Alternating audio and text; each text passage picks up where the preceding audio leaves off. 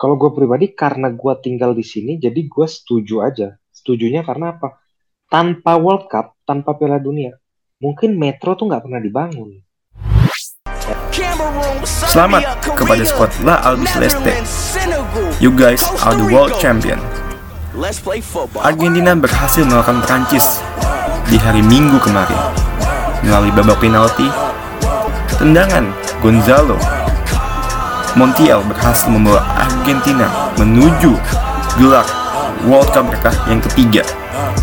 Gelar World Cup ini bukan hanya sekedar tentang Argentina, tapi gelar World Cup ini juga untuk dunia. Welcome to Maus Podcast. This is World Cup Football at its finest. Welcome back to Maus Podcast, podcast yang baru saja kembali lagi setelah libur berpekan-pekan. Hari ini gue nggak sendiri, gue bersama uh, partner gue Ersel. Ya, what up Ersel? What's up? Ya, uh, it's been a long time ya karena gue udah lama nggak record sama lu. Mungkin gue terakhir record sama lu itu Euro kali ya, Euro tahun lalu. Iya, iya benar-benar. Euro tahun lalu tuh terakhir kayaknya kita ngebahas bola tuh ya. Iya. Waktu itu uh, apa Euro tahun lalu dan World Cup tahun ini emang vibe-nya jauh berbeda ya. Maksud gua hype-nya hype-nya tinggi, cuman hmm. vibes-nya itu memang berbeda sekali ya. Iya, beda karena ya kan lu tahu sendiri lah kalau Euro kan nggak ada isu. Sementara kalau ini Piala Dunia isunya banyak. Jadi terlalu politis lah kalau Piala Dunia dibandingin Euro. Nah, berhubungan pas gitu. banget nih sama isu hmm. nih. Karena lu kan uh, emang apa ya sedang berada di sana kan dan lu apa banyak mendatangi hmm. stadion-stadion di sana kan gue pengen nanya sama lu uh, yeah. gimana sih uh, lu ngelihat masyarakat Qatar ini apa meng menghadapi Piala Dunia karena kan gue dengar-dengar bahwasannya uh, hmm. banyak terkata masyarakat Qatar yang dibayar buat jadi penonton bayaran atau segala macam tapi banyak juga yang ternyata hmm. jadi apa uh, jadi volunteer yang kalau gue nggak salah ya dapat merchandise bagus-bagus dari Adidasnya. Hmm. Jadi gue pengen nanya sama gimana sih apa hmm. uh, fanat fanat fanatisme masyarakat di sana? Ya sebetul, sebelumnya kita harus membedakan dulu karena masyarakat di Qatar itu terbagi dua antara ekspat atau warga lokal. Hmm. Itu yang pertama. Kalau dari warga lokal sendiri ada yang antusias, ada yang enggak. Gitu. Rata-rata apa namanya biasa aja nanggepinnya. Seandainya antusias pun mereka pasti cuma ngedukung Qatar gitu loh. Kalau tim-tim lain mungkin enggak gitu. Yang benar-benar suka bola tuh jarang dan bahkan hampir sedikit. Makanya kalau kita lihat pertandingan-pertandingan di jam mereka itu rata-rata eh, hampir nggak ada penontonnya. Gitu. Dan seandainya ada pun pasti ya itu lagi antara bayaran atau emang disuruh gitu kan. Kan fenomena penonton bayarnya itu emang bener adanya gitu loh. Bukan bukan ini. Karena di apa namanya di pertandingan liga itu banyak rata-rata orang dibayar sekitar dua ratus ribu rupiah untuk jadi supporter di pertandingan itu gitu loh. Jadi mereka wow. harus apa ya ibaratnya jadi apa namanya nyanyiin lagu-lagu atau misalnya main drum untuk sekedar mendukung salah satu klub gitu loh. Dan apa namanya rata-rata yang antusias sama Piala Dunia ya ekspat bukan warga lokal justru warga lokal ngelihatnya kayak semacam apa ya kayak semacam ibarat lu punya rumah rumah lu bakal didatangi banyak orang dan itu kan nggak semua maksudnya nggak semua orang seandainya gini lu eh, apa namanya lu kan satu keluarga nih keluarga lu ngundang orang kan yep. Iya. mungkin ada beberapa misalnya lu ngerasanya nggak nyaman gitu nah itu sama kayak gitu okay. Qatar tuh ngerasa wah takutnya ntar para para pengunjung ini nyampah doang gitu di negara mereka terus uh, apa yang ada takutnya ntar bikin kericuhan apa segala macam nah itu beberapa ada yang takut sama itu tapi beberapa juga ada yang antusias cuman rata-rata ekspat yang antusias ya keluarga lokalnya ya kurang lah gitu wow, wow. gue gue gue gue juga baru tahu ya berarti tentang apa hmm. gue kan kemarin dengar statement bahwasannya statement Qatar itu memang terlalu hmm. kecil buat Piala Dunia memang statement yang maybe ada benarnya juga ya. Hmm. Iya benar. Oke, okay, oke. Okay. Karena kalau nggak salah yang datang itu sekitar berapa ya? Hampir eh, tiga apa ya? Tiga ini mungkin tiga juta sampai enam juta orang gitu loh yang datang ke negara yang sekecil ini gitu kan nah itu rata-rata fans rata-rata pengunjung gitu sampai-sampai metro juga apa namanya sampai penuh lah gitu karena karena fans-fans ini Tapi gue mau nanya deh uh, tentang Qatar ini ya. Qatar ini kan hmm. bukan negara yang besar ya, maksudnya ya masih masih Hmm. kecil lah hitungannya. Uh, gue gue Hmm. pernah ngebaca uh, apa ngedengar review-review katanya uh, stadion ke stadionnya jaraknya nggak terlalu jauh.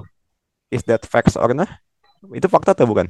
Bahwasan stadionnya nggak terlalu jauh-jauh amat jaraknya.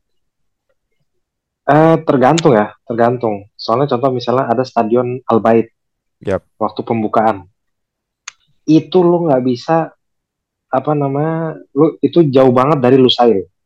Hmm. Jadi Lusail itu itu stadion terdekat sama Al Bait. Padahal itu stadion terdekat, tapi da- jarak dari Lusail ke Al Khor sendiri itu setengah jam. Dan itu nggak ada metro. Sementara kalau stadion-stadion lain rata-rata ada metronya. Lusail ada metronya. Terus stadion apa eh, Al Rayyan ada metronya. Stadion 974 ada metronya juga. Education City ada juga metronya. Khalifa Stadium ada metronya juga.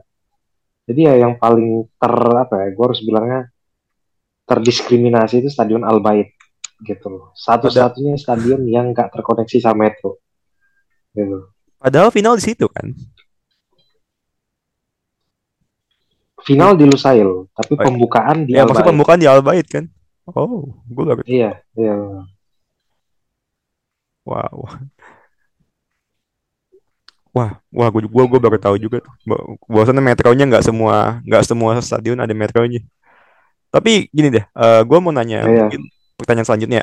eh selama proses menuju Hmm. tahun 2022 ini kan berarti kan Qatar persiapannya berapa ya? 12 tahun mungkin. 16. Eh lu ngeliat gak sih ini lu ap- menurut lu apa yang paling berubah dari Qatar secara mungkin kotanya atau bangunannya? Mungkin ya gue lihat bahwa pembangunannya itu benar-benar masif ya. Oh. Mulai pertama, jadi tahun gue masih ingat 2016 itu jalan dari Doha ke Al Khor. Al Khor itu kan tempat stadion Al Bait. Itu jalurnya tuh masih jalur dua jalan. Jalur dua jalan dalam artian bahwa ini jalan tol ya, jalan tol. Yep. Jadi jalurnya tuh dua eh, apa namanya? Jalurnya tuh dua lane lah, dua dua ini. Tapi pas gua balik dari Belanda gitu. Kira-kira mungkin tiga atau empat tahun setelah gua balik dari Belanda, itu apa ada 4 sampai 5 jalur. Oh, Iya. gitu luas Gitu. banget. Ya, Iya, luas luas banget jalan tol itu. Jalan tol itu sampai sampai 5 jalur. Yang sebelumnya dua jalur sekarang jadi 5 jalur. Terus eh, kota Lusail yang sebelumnya nggak ada, bukan nggak ada ya maksudnya kotanya ada tapi nggak dibangun gitu loh. Kota Lusail tuh yang paling terkenal cuman sirkuitnya doang. Tapi Iya. sekarang Lusail tuh benar-benar hidup gitu loh. Ada universitasnya, ada metronya, ada stadionnya gitu loh. Dan ini benar-benar mereka bangun. Terus juga metro. Gua yang dulu kalau mau ke Doha itu sehari-hari harus pakai mobil. Sekarang gua tinggal cukup parkir di Lusail. Dari Lusail gua tinggal naik metro. Dan metronya ke mana-mana gitu. Ke mall ini, mall itu. Itu dekat sama metro juga. Gitu. Itu juga salah satu hal yang masif ya. Terus ya itu sih yang menurut gua itu ya. Terus selain itu mungkin banyak pembangunan-pembangunan yang lain yang menurut gua kayak di Doha gitu banyak pembangunan-pembangunan yang lain yang ya emang harusnya dibangun gitu kayak semacam perumahan atau apa namanya hotel atau apa kayak gitu-gitu. Tapi gue ini ya, gue gue sempet ngedenger isu ya katanya banyak masih banyak Hmm. bangunan-bangunan yang atau mall-mall yang kosong doang tapi dibangun dibangun dalam artian dibangun doang nggak ada isinya alias dalamnya kosong. Itu bener atau atau cuman hoax belaka itu? Halo? Ya, ya. Tes tes. Ya, ya, oke, lanjut. Ya Tadi tadi apa pertanyaan lo? Eh, kan gue sempat dengar isu ya katanya banyak di sana itu kayak mall-mall yang dalamnya kosong tapi Hmm. dibangun doang mallnya. Itu itu itu emang beneran ada atau bohongan doang itu? Kalau itu gue nggak pernah lihat ya yang namanya mall kosong. Setahu gue setiap mall yang dibangun pasti hidup gitu loh. Hmm. Kayak misalnya contoh mall yang terbaru Plus Fandom ada di Lusail.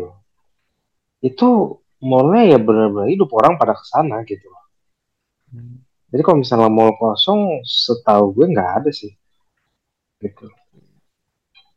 Iya. Tadi tadi kita udah ngebahas soal uh, kata itu sendiri. Sekarang gue pengen hmm. nanya sama lo. Ini kan Piala hmm. Dunia yang menurut gue paling isu politiknya paling banyak ya. Ini gue nggak pernah namanya ngeliat Piala Dunia hmm. isu politiknya sebanyak ini. Even waktu itu di South Africa pun juga bawaannya hmm. adem-adem ayam, adem ayam aja.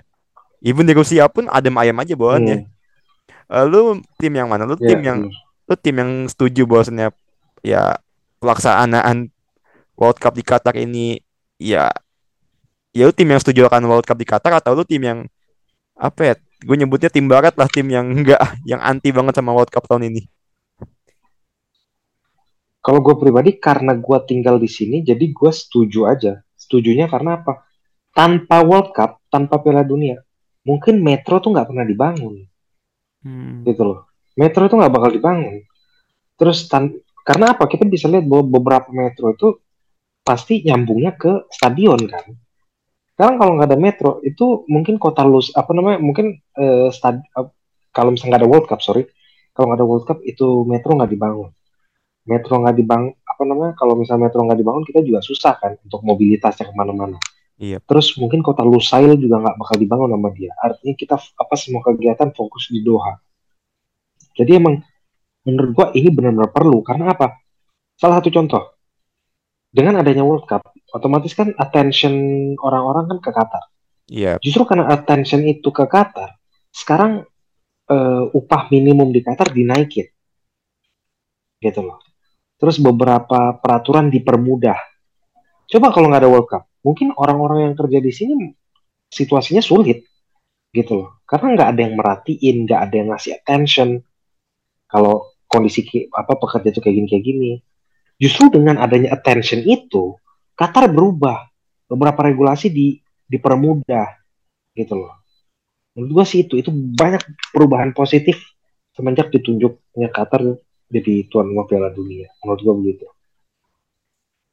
Terlepas dari banyaknya isu-isu ya isu-isu yang katanya tentang uh, pekerja apa migran hmm. yang Ya, tapi ya ya memang benar sih bahwasannya World Cup Qatar ini memang ngebangun kotanya memang membangun Qatar itu sendiri sih makanya gue adalah manusia apa gue ini orang yang hmm. sangat kepengen lihat Piala Dunia di Indonesia nggak apa-apa Indonesia kebantai lawan siapa lah lawan mau kebantai tujuh kosong delapan kosong hmm, karena hmm. ngelihat Qatar yang sekarang ini gue percaya bahwasannya emang sepak bola itu bisa membangun sebuah negara bisa apa istilahnya memperbaiki lah memperbagus Iya, benar. Benar banget. Ya, semoga saja lah ya bidding Indonesia kan lagi bidding Piala Dunia nih. Semoga ya kepilih ya bidnya. Nggak apa-apa deh tahun 2000. Ya, masalahnya sama Indonesia harus di benar-benar dibangun dulu stadion. Karena kayak Qatar aja kan benar-benar stadionnya dibangun eh, bukan cuma sesuai standar FIFA, tapi juga stadionnya jangan cuma jadi stadion, tapi di sekelilingnya tuh ada kehidupan gitu loh Contoh gue kasih tahu Stadion Al Bait, Stadion Al Janub. Itu dua stadion itu, itu di sekelilingnya itu ada taman, ada taman bermain buat anak-anak, ada McD-nya juga. Jadi bukan sekedar jogging track. Terus ditambah lagi stadion rata-rata stadion-stadion ini tuh reusable. Jadi di mana bisa dibongkar pasang. Sementara Indonesia kan banyak stadion-stadion yang dipakai untuk satu event, habis itu udah terbengkalai gitu. Nah, seandainya kalau Indonesia bisa mulai mikirin kayak gitu bahwa stadion-stadion Piala Dunia ini bisa kayak gitu menurut gua layak tapi kalau misalnya nggak kepikiran ke sana ya susah juga tapi emang sih maksud gue uh, gue ngambil contoh paling mudah itu stadionnya Maracanã hmm. di Brazil itu ya stadion final Piala Dunia 2014 yang Jerman lawan Argentina hmm. sekarang kan terbengkalai itu nggak ada yang ngurusin karena emang sekelilingnya ya mati hmm. nggak ada apa-apanya emang pertandingan liga juga nggak di ini. Iya. Eh, eh tapi by the way itu stadion-stadion di Qatar itu hmm. emang punya apa punya klub ini nggak sih kayak home base klubnya nggak sih atau emang stadion bukan justru justru dibangunnya terpisah oh. Contoh di kota gue gue kan tinggal di Al Khor yeah. di Al Khor itu ada kota uh, ada, bukan sorry bukan kota ada stadion namanya stadion Al Khor Sports Club yep. itu milik klub itu benar milik klub tapi mereka bangun lagi stadion Al Bait Kenapa? Karena Stadion Al Sports Club itu di dekat daerah perumahan. dan itu bakalan susah untuk apa namanya istilahnya nampung pembukaan eh, apa namanya atau parkiran apa segala macam. Itu susah. Makanya mereka ngebangun lagi stadion baru yang di mana accessible-nya itu accessibility-nya itu lebih gampang. Gitu loh.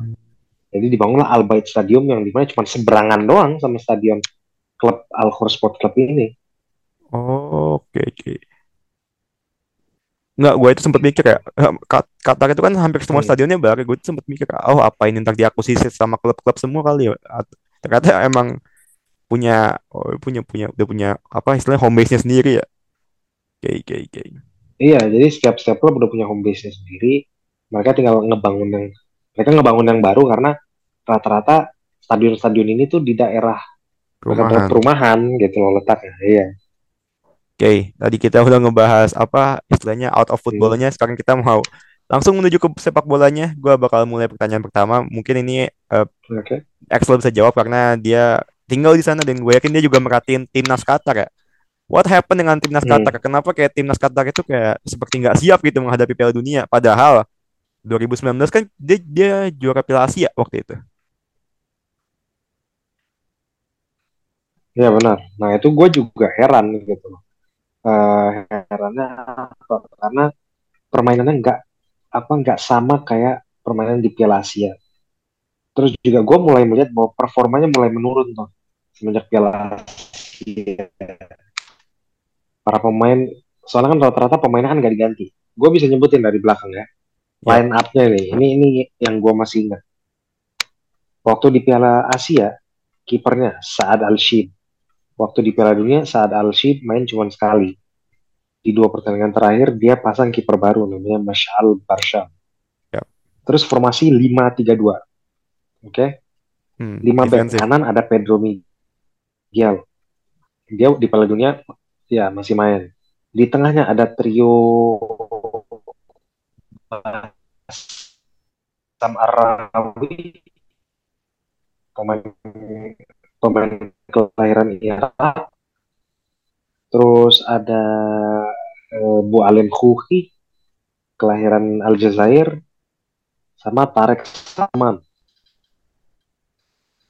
nah kemarin pada apa namanya, ada panggilan itu pas kemarin juga Abdul Karim Hasan main cuma dia jadi back tengah gitu. Tiganya di tengah. Ada eh, Karim Budiaf terus ada Abdul Aziz Hatem sama Hasan Al Haidos itu pas di Piala Dunia kemarin tuh masih rotasi tuh. Jadi kadang Abdul Aziz Hatem main kadang enggak. Kadang gantiin Asim Madibo kadang pemain baru lagi siapa. Yang gue juga baru kenal tuh pemain-pemain. Di depan tetap ngandelin eh, Muaz Ali sama Akram Afif.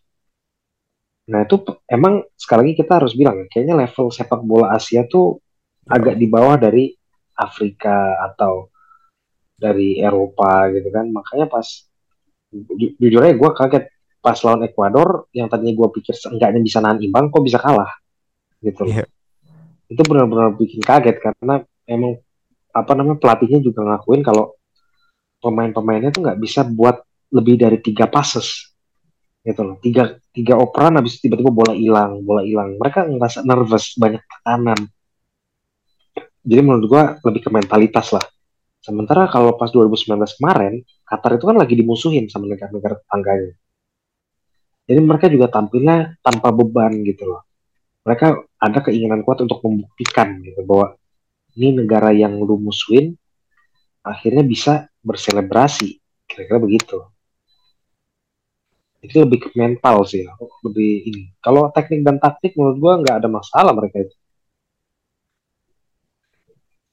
Gue lebih ngeliat ke ini ya, apa gue nggak tahu ini mungkin karena eh, menurut menurut pandangan gue aja ya, banyak banget eh, basic skill yang, ah, maksud gue Hmm. basic basic pass yang i- mungkin kalau gue karena mungkin gue sering Mhm. nonton sepak bola Eropa ya kelihatannya mudah tapi banyak banyak basic basic pass yang salah, tr- eh, passing set, eh, tru- eh, one two Hmm. pass yang salah. Maksud gue basic basic mistake lah, bukan mistake yang gimana gimana banget. Basic emang Hmm. kesalahannya. Gue juga sempet mikir bahwasannya apa Hmm. jangan-jangan timnas Indonesia lebih baik daripada Qatar ya? Maksud gue basic kebanyakan itu uh, mistake-nya ya passing Hmm. lepas one to pass lepas bukan kesalahan karena di karena emang musuhnya main bagus enggak emang kesalahannya kesalahan Joker sendiri cuman ya ini berarti ngebuktiin ya Hmm. bahwasannya kan eh, gue inget empat bulan sebelum World Cup ini kan pemain Qatar training camp ya di Eropa ya gue lupa di mana ini berarti membuktikan ya lu training camp di mana pun mau di Eropa mau di mana? Amerika Latin sana. Kalau emang apa gue Hmm. gue nggak tahu apa Liga Qatar itu jalan gak sih? Maksudnya Liga Qatar itu end- udah selesai belum sih? Belum ya? Apa udah? Liga Qatar masih jalan, masih jalan, tapi emang mereka mereka karena cuma 22 pertandingan, karena klubnya ada 12. oh. Jadi satu tahun tuh mereka main 22 kali dan biasanya bulan Desember tuh libur gitu. sih berarti emang bener ya bahwasannya eh, level of competition itu juga berpengaruh ya sama kualitas timnas itu sendiri ya Iya, bener. Dan apa ya menurut gue eh, pemain Qatar tuh udah merasa di zona nyaman. hmm Jadi itu yang ngehantem mereka gitu. I see I see ditambah juga Qatar itu kan berarti dia tahun depan ya akan jadi eh, eh, tuan rumah lagi untuk Piala Asia. Kita lihat saja nih di, Iya, betul betul. di Piala Asia tahun depan yang di mana juga ada timnas Indonesia di sana. Apakah Qatar apa istilahnya bisa apa ya revenge atau karena gue sebagai masyarakat Asia ya yang berharap apa berharap lumayan sama Qatar jadi agak kesel sendiri nonton cuman ya is oke lah. Oke, gue pengen langsung nanya ke lu eh, pertanyaan kedua. Iya. Ini tentang apa eh, game week pertama ya, match day pertama ini, match day pertama ini menurut gue hal yang paling gue nggak tahu Hmm. ya, gue nonton World Cup itu kan mungkin baru tiga kali ya, Du- 10, 14, 18. Iya, ya. Eh, Hmm. tiga eh, match week pertama banyak banget kejutan. Argentina kalah lawan Saudi Arabia, Jerman kalah lawan Jepang, dan ada juga sk- eh, skor yang Mhm. mengejutkan eh, Costa Rica kebantai 7-0. Iya. gue pengen nanya sama lu, kira-kira apa sih penyebab bahwasannya game week pertama ini banyak banget apa istilahnya hasil yang mengejutkan atau shocking-shocking Hmm. result ini? Hmm. Apa, apa udah merata ya. Iya. Kekuatan udah merata bahwa apa ya apa kira-kira faktor yang apa menurut apa? Eh, ini apa faktor yang menurut lu apa yang mempengaruhi bahwasannya game week pertama ini banyak banget tim-tim yang diunggulkan tapi malah ancur mainnya. Nggak nggak sama sekali bisa came up gitu. Ya kalau ya sekali lagi menurut gua bahwa apa namanya kekuatan udah merata sih sebetulnya ya. Terus juga ngelihat bahwa eh, kebanyakan para tim-tim kecil tuh udah tahu gimana caranya mematikan sepak bola yang based on possession gitu loh. Jadi apa namanya ya kayak misalnya contoh Jerman eh, kalah lawan Jepang atau Saudi, apa Argentina kalah lawan Saudi itu apa ya Argentina sendiri kalah lawan Saudi karena sorry sorry karena karena karena apa sorry Yuk, cek cek ah tadi kita lanjut ya, sampai kayak- tadi sorry apa eh, faktor yang tentang Argentina kalah tuh because apa sorry tadi faktornya ya faktornya karena pergerakan the ball dimatikan gitu. Itu yang gue ingat dari pelatihnya Argentina gitu. Itu alasannya kenapa mereka bisa apa ya istilahnya bisa lebih hidup lah permainannya gitu. Karena kan memang Argentina lebih ke apesnya aja sih kalau menurut gue tapi memang ya game apa match Saudi lawan Hmm. Argentina itu emang match paling apa ya? Gue juga nontonnya juga aneh gitu maksud gue Hmm. kalau gue nggak salah ya shot on goalnya Saudi juga cuman dua apa tiga gitu dan duanya Hmm. gol gitu ya memang ya tapi ya Nah iya, itu dia. Itu dia yang, yang, yang gue lihat gitu loh, bahwa emang lebih ke lucknya aja yang gede gitu kan. berbeda dengan Jepang ya Eh, ini mungkin Jepang Jerman nih gue nggak Jepang lawan Hmm. Jerman ini eh Jepang malah menurutku deserve to win karena Hmm. mereka, mereka bisa bermain, bermain bagus walaupun memang kualitas Jepangnya ya ya begitulah maksud gue Hmm. mereka bermain bagus mungkin cuma 25 menit 30 menit sisanya ya ya suka salah-salah sendiri apa dribbling gak jelas but gue ngerasa di Jepang lawan Jerman ya justru Jepang lebih menguasai gitu bukan dalam artian Hmm. possession, possession bola cuman lebih efektif pasti tapi lebih bisa apa ya bertahan apa mel- melakukan low block dengan lebih baik gitu. Menutup eh, pergerakan Hmm. Jerman dan lain-lainnya. Eh, ini mungkin gue pengen nanya ke lu juga ya. Lu ngeliat Jerman lawan Jepang ini Ya. lu menurut lu apa faktor yang menyebabkan eh, Jerman kalah selain emang Jerman lagi bapuk ya? Yang menyebabkan Jerman kalah, iya faktornya. Mereka lebih fokus sebagai politisi. Jangan bikin mereka kalah itu itu itu benar pemain bola gitu. Iya, terlalu apa ya menurut gue, terlalu ngebahas hal-hal yang di luar bola itu sendiri. Jadi menurut gue rada nggak make sense sebenarnya. Nih ya, ya ini sebagai FYI aja, FYI bahwasannya eh sebelum pertandingan kan eh, pemain Jerman sempat bikin pose nutup mulut ya. Hmm. Itu sebelum Yes. Sebelum ada pose itu, itu di ruang ganti. Jerman sempat ribut tuh. Yang namanya Rudiger sama Gundogan gak mau dong. Tapi kaptennya waktu itu at, at that time Manuel Neuer Hmm. sama uh, Gor- sama Goretzka atau siapa gitu gue nggak salah. Ribut itu di itu di di ruang ganti ribut itu. Cuman gara-gara pose itu doang. Ribut cuman gara-gara? Itu pose yang tutup mulut itu yang sebelum mulai itu. Hmm. Dari situ udah Oh itu, jadi sebetulnya Rudiger sendiri udah nggak mau gitu kan? iya sama Gundogan terlibat dia kan? iya Hmm. akhirnya kan juga ya ke bawah sampai ke lapangan dan apes banget Jerman harus gue akui padahal ya eh, ini gue nih mungkin sebagai FYI aja gue gue gue mendukung Jerman di awal Hmm. gue gue tuh di awal kompetisi gue dukung Jerman sama Prancis ya kenapa gue dukung Jerman karena gue ngelihat Iya. Jerman ini lebih siap karena mereka ganti pelatih eh, mereka itu persiapan pelatihnya aja Hmm. sampai ngambil pelatih klub ini apa klub terbaik di dunia saat itu kan Bayern Munchen. Hansi Flick dibawa dan ngelihat di Euro 2000 Makanya oke. orang juga pasti heran gitu kenapa kenapa Jerman bisa performnya di bawah ini, padahal kan di bawah rata-rata padahal mereka punya iya kan. pelatih yang skaliber gitu loh. dan pemainnya juga lagi apa on Hmm. on top performance semua lah dari namanya Jamal eh Rudiger kayak Harvard siapa aja on top performance semua kan Hmm. Iya benar.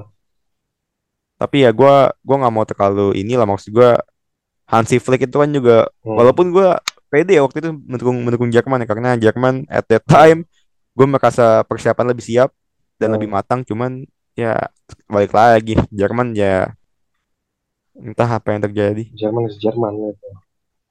tapi gue yakin sih eh gue berharap ya eh, semoga The Panzer Hmm. ini nggak nggak nggak men- nggak mencat Hansi Flick untuk untuk saat ini ya karena eh buat gua ini pure emang ada yang salah aja di timnya bukan bukan salah pelatih cuman emang pure ada yang apa ya, ada yang ngeganjel aja Hmm. karena ngelihat permainan mereka lawan Spanyol ya di game week kedua bagus mainnya Kenapa? Eh, mereka lebih Iya tapi kan iya ini kan lolos. apa namanya ujung-ujungnya malah nggak lolos dan ya gue juga nggak paham sih. cuman ya apa ya Jerman bisa bermain bagus cuman untuk Piala Dunia kali ini mereka terlalu agak absurd gue ngeliatnya dan ya mungkin karma juga kali ya terlalu meremehkan. Ya emang karena kan di di atas kertas ya grup grupnya Jerman dan Hmm. Spanyol itu kan kelihatan mudah ya Jepang dan Costa Rica kita tahu kan Costa Rica kayak Hmm. apa Jepang kayak apa cuman ya Oke, Axel, uh, next question ya. Gue mau nanya tentang uh, kan setelah fase, fase grup ada 16 tim yang lanjut ke fase selanjutnya.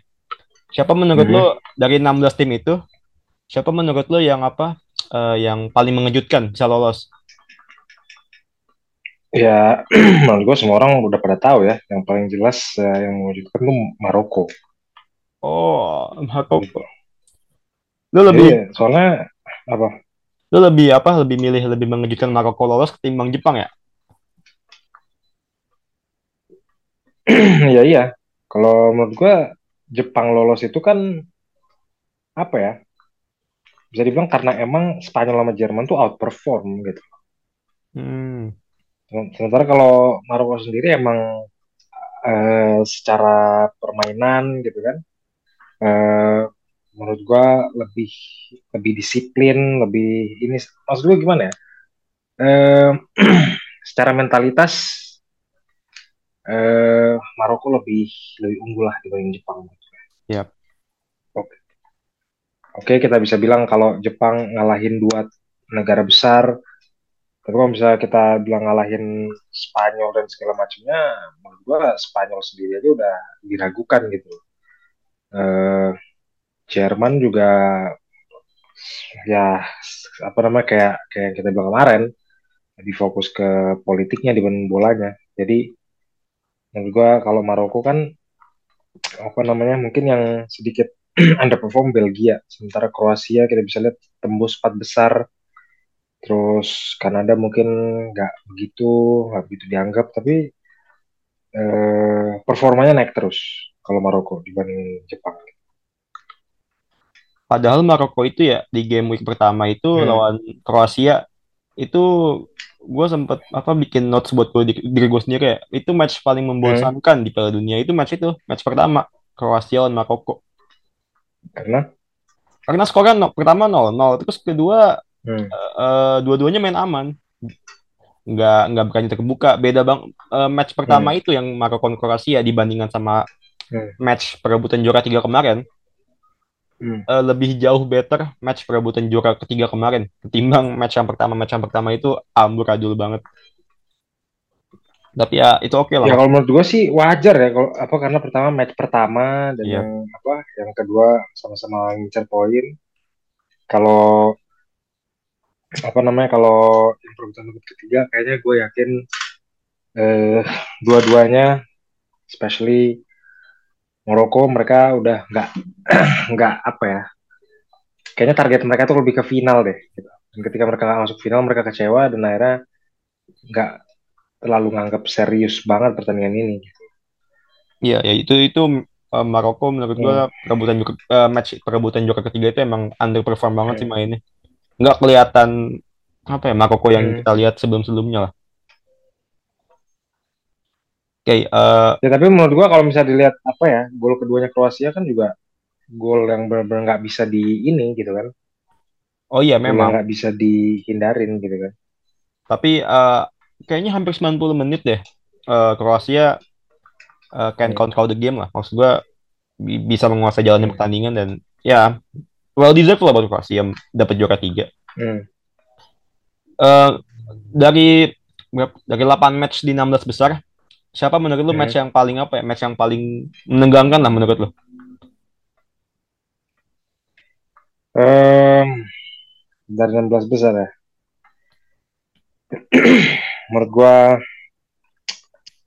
hampir semuanya sih nggak begitu ya. Tapi mungkin kalau secara match, gua harus bilang ya uh, apa ya?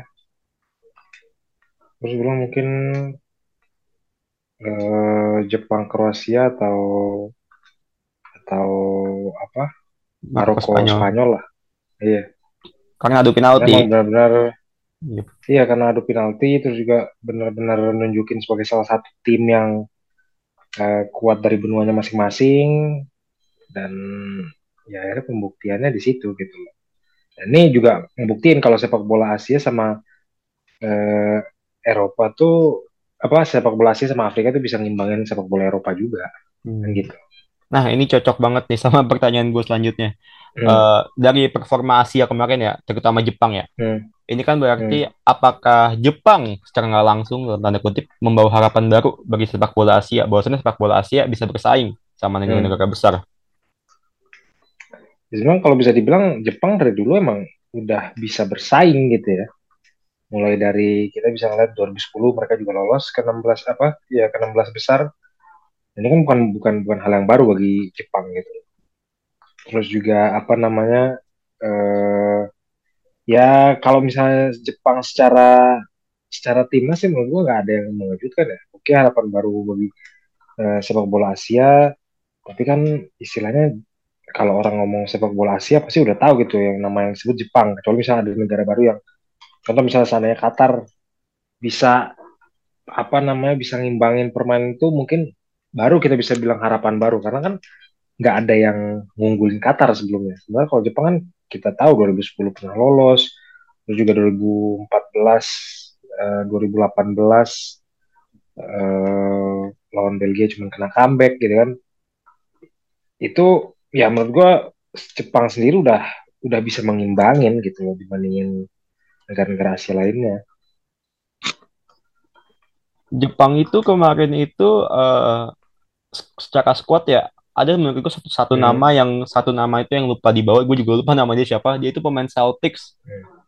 siapa gitu gue lupa namanya pemain Liga Skotlandia lagi on fire di Celtics cuman ya nggak dibawa hmm. but, but, but, but, but anyway ya, gue juga appreciate Jepang karena apa Jepang itu bisa bermain bagus walaupun nggak nggak constantly 90 menit ya mungkin cuma 20 15 hmm. menit tapi uh, apa ya nggak seperti tim-tim Asia lain gitu. Gue ngelihat Korea, oke okay lah Korea memang hmm. lolos, tapi Korea itu secara permainan ya, uh, mohon maaf banget, hmm. uh, mirip-mirip sama Qatar salahnya, sering banget salah passing, basic-basic hmm. mistake. Hmm. Iran apalagi, Iran juga, Iran juga hmm. doing the same shit juga kan. Lawan Inggris terutama tuh, uh, banyak banget kesalahan-kesalahan hmm. individual yang menyebabkan gol bagi Inggris. But hmm. ya, yeah, anyway football ya ini football maksud gue menang kalah pasti ada dan ya World Cup ini kan agak kejam lah dalam tanda kutip karena empat tahun sekali terus uh, ya fase ke knockout ya nggak pakai leg kedua langsung langsung udah langsung hmm. langsung ke libas aja langsung ke eliminate aja oke okay. tadi yeah. kita udah ngebahas soal 16 besar gue sekarang pengen uh, langsung pang, uh, lanjut aja ke 8 besar di mana ada hmm kejutan uh, Brazil tidak lolos di quarter final kalah lawan Kroasia di hmm. babak adu penalti. Uh, ini gue mungkin punya pertanyaan ke ya. Brazil ini kan di awal adalah uh, unggulan, bahkan dia digadang-gadang hmm. akan jadi juara dunia dia. Tetapi hmm. uh, when it comes to uh, World Cup, mereka shockingly kalah dua kali uh, di fase grup, kalah melawan uh, Senegal and and di Kamerun. Eh, I'm sorry, on Kamerun, laut golnya hmm. Abu Bakar kalau nggak salah. Di Vincent. Di knockout kalah lawan, kalah lawan Kroasia. Uh, pertanyaan langsung aja, apakah Brazil ini sedikit hmm. overrated atau apa terlalu dilebih-lebihkan sama media? Sebetulnya kalau menurut gue ya, kalau misalnya mungkin kalau lawan Kamerun karena udah nggak menentukan, jadi apa ya pemain yang udah main di dua match pertama itu di rotasi semua gitu loh sama kayak waktu Prancis kalah lawan Tunisia kan hmm. nah, cuman kalau misalnya di apa ya di babak 16 besar menurut gua atau di eh sorry di babak eh, perempat final menurut gua lebih ke Kroasianya yang mampu merespon gitu loh bukan bukan ke Brazilnya karena apa ya mereka sekali lagi Brazil nggak kalah ya kita perlu lihat kalau Brazil tuh ditahan imbang gitu loh. Hmm. Golnya kan baru terjadi kalau nggak salah habis extra time eh habis uh, full time kan baru yep. mereka nyetak gol. Jadi menurut gue emang Kroasia yang mampu mengimbangi permainan uh, Brazil somehow gitu. Tapi dengan apa dengan skuad penuh bintang lah dari depan, tengah hmm. sampai belakang. Uh, apa ya? Lu kira-kira apa sih yang bikin memang Brazil ini nggak hmm. berhasil lolos ke semifinal aja? Dengan skuad uh, bintang. Ya, sebetulnya pemain bintang juga nggak jamin sih kalau misalnya sistem pelatih nggak bekerja. Tapi sekali gue nggak gue nggak nyalahin pelatih ya, karena bagi gue eh, mereka sebelumnya di Copa America mampu ke final, cuman kalah dari Argentina, dan ini pun kalahnya cuman adu penalti gitu. Jadi purely pertama kecerdasan Kroasia itu sendiri merespon taktik Brazil dan yang kedua mentalitas yang bicara gitu loh mentalitas Brazil yang ternyata pemainnya gak beruntung aja gitu. Dan ketika udah unggul, terkesan apa ya? Mungkin terkesan meremehkan sampai akhirnya bisa kebobolan di ini di menit-menit akhir lah ya. Gitu. Tapi tentang Brazil lagi nih, Hmm. eh, ada satu hal yang mungkin yang selama Piala Dunia jadi topik mulu. Hmm. Brazil kan tiap habis nyetak gol selebrasinya selalu joget-joget di pinggir lapangan. Lu tim yang Hmm. menurut lu tuh lu tim yang apa ya? Tim yang udahlah biarin aja emang mereka nyetak gol kok joget-joget silahkan Hmm. atau lu tim yang kayak udahlah nggak perlu joget-joget langsung aja ini apa? Langsung selebrasi biasa aja lah, nggak usah aneh-aneh. Lu tim yang mana? Kalau gue sih menurut gue ya selebrasi yang biasa aja sih. Soalnya apa ya? Kita bisa Wasting lihat time. Argentina dua kali dua kali kena comeback. Misalnya kayak Iya. gitu. Lu buat apa lu selebrasi-selebrasi gitu? Eh, Kalau ujung-ujungnya kena comeback gitu kan. Jadi Iya. menurut gue ya selebrasi itu boleh-boleh aja sah sah aja lu mau selebrasi juga-juga. Tapi kalau lu nyetak golnya di menit-menit akhir gitu atau nyetak gol di mana jadi penentu kemenangan lu silakan aja. Tapi kalau menit-menit awal terus nggak bisa mempertahankan itu ya lu buat apa untuk ini eh, selebrasi yang istilahnya nggak penting-penting amat gitu. Tapi seenggaknya ya, eh, untung di Piala Dunia Hmm. kali ini eh, additional time-nya apa Hmm. banyak, waktunya lama gitu, nggak kayak Hmm. Piala Dunia sebelumnya. Karena kan lu bayangin Hmm. deh, misalkan Brazil babak pertamanya nyetak dua gol gitu, terus Hmm. dua gol itu mereka tiap selebrasi joget-joget, misalkan taruh tiga menit aja, kan kebuang 6 menit. Hmm. Sayang banget kalau misalkan tim lawannya kebuang 6 menit nungguin Brazil joget-joget doang. Oh iya, iya juga. Eh, ini mungkin satu, satu lagi tentang Brazil ya. Eh, Roberto, Hmm. Roberto Firmino kan tidak dibawa ke squad, malah yang Hmm. dibawa itu kalau nggak salah striker Liga Brazil lah, gue nggak tahu siapa namanya. Hmm. Menurut lo itu bl- blunder nggak sih nggak bawa Firmino? Karena kan di last match day ternyata Hmm. sepertinya Brazil butuh apa ya pure number 9 yang bisa nyetak gol eh, apa secara out of nowhere lah kayak? Firmino bukan kayak Firmino lah. Nah Hmm. dengan tidak dibawanya Firmino apakah menurut lo ini sebuah blunder bagi timnas Brazil atau gimana? Ya sekali lagi ya, ini kan emang eh, pemilihan apa pemilihan pemain itu kan haknya pelatih. Pelatih Yap. lebih tahu apa yang dibutuhin. Jadi bagi gue apa ya, mungkin pelatih sendiri nggak nggak ngebutuhin Firmino gitu loh. Dan ya menurut gue sih itu sekali lagi tergantung kebutuhan. Seandainya contoh eh, gue masa formasi 4-3-3 gitu atau 4 eh, 4 1 2 3 misalkan. Di formasi 4-1-2-3 gue nggak butuh Firmino. Buat Iya. apa? Gitu kan. Misalnya gue taruh depan eh, let's say misalnya gue punya punya striker tipikal Giroud.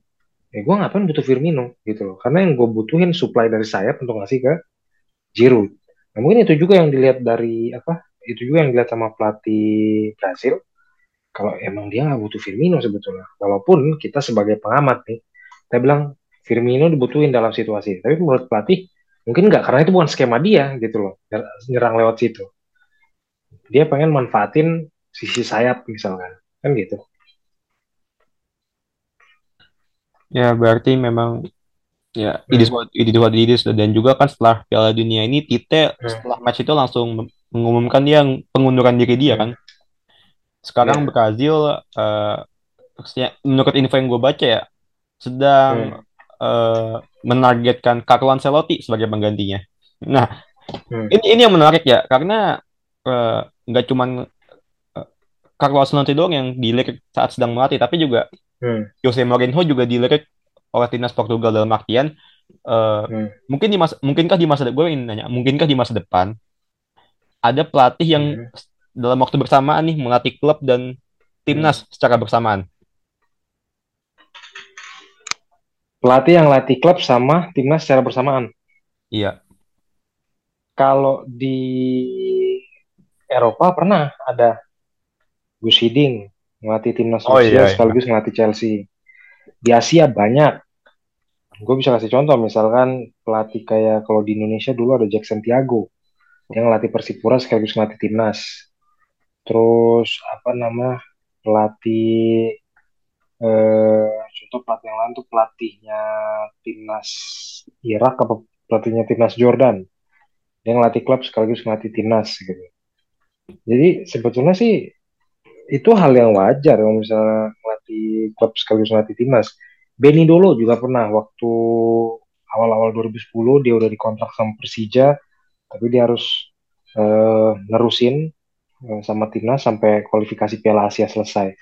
Jadi bukan barang baru menurut gue seandainya ini. Cuman memang eh, waktunya lebih banyak terbuang dan menurut gue sih lebih ke apa ya pasti uh, rekomendasi pemas apa pilihan pemainnya itu pasti berdasarkan asisten dia bukan dari dia. Gitu. Dia oh. mungkin ngeliat dari ini doang dari video atau apa tapi uh, video itu kan juga pasti diambil asistennya pasti rekomendasi asisten gue yakin. Jadi kayak agak kurang worth it aja karena kan waktunya banyak terbuang di klub pastinya iya gitu. Terus juga beda beda apa namanya misalnya di klub sama di timnas pasti strateginya juga berbeda. Pasti. Nggak mungkin sama karena mulai dari kapasitas pemainnya terus mulai dari apa ya cara apa namanya kan dia nggak mungkin terapin cara bermain di rumah sama di Portugal gitu secara bersamaan. Karena ya emang gak cocok aja kan gitu. Iya Terus tadi kita udah dari Brazil, kita pindah lagi ke satu tim hmm. unggulan yang gugur, gugur juga, walaupun hmm. gugurnya agak menyakitkan ya karena kalah dari Prancis. Hmm. Timnas Inggris lagi dan lagi hmm. dan lagi uh, untuk kesekian kalinya football doesn't coming home. Padahal Inggris uh, menurut gue pribadi ya bermainnya hmm. bagus loh, nggak nggak sekat apa ya, nggak sekat kok kemarin di Euro gitu. Menurut gue selama World Cup ya dari lawan Iran sampai hmm. ke Prancis, Inggris bisa kontrol the game.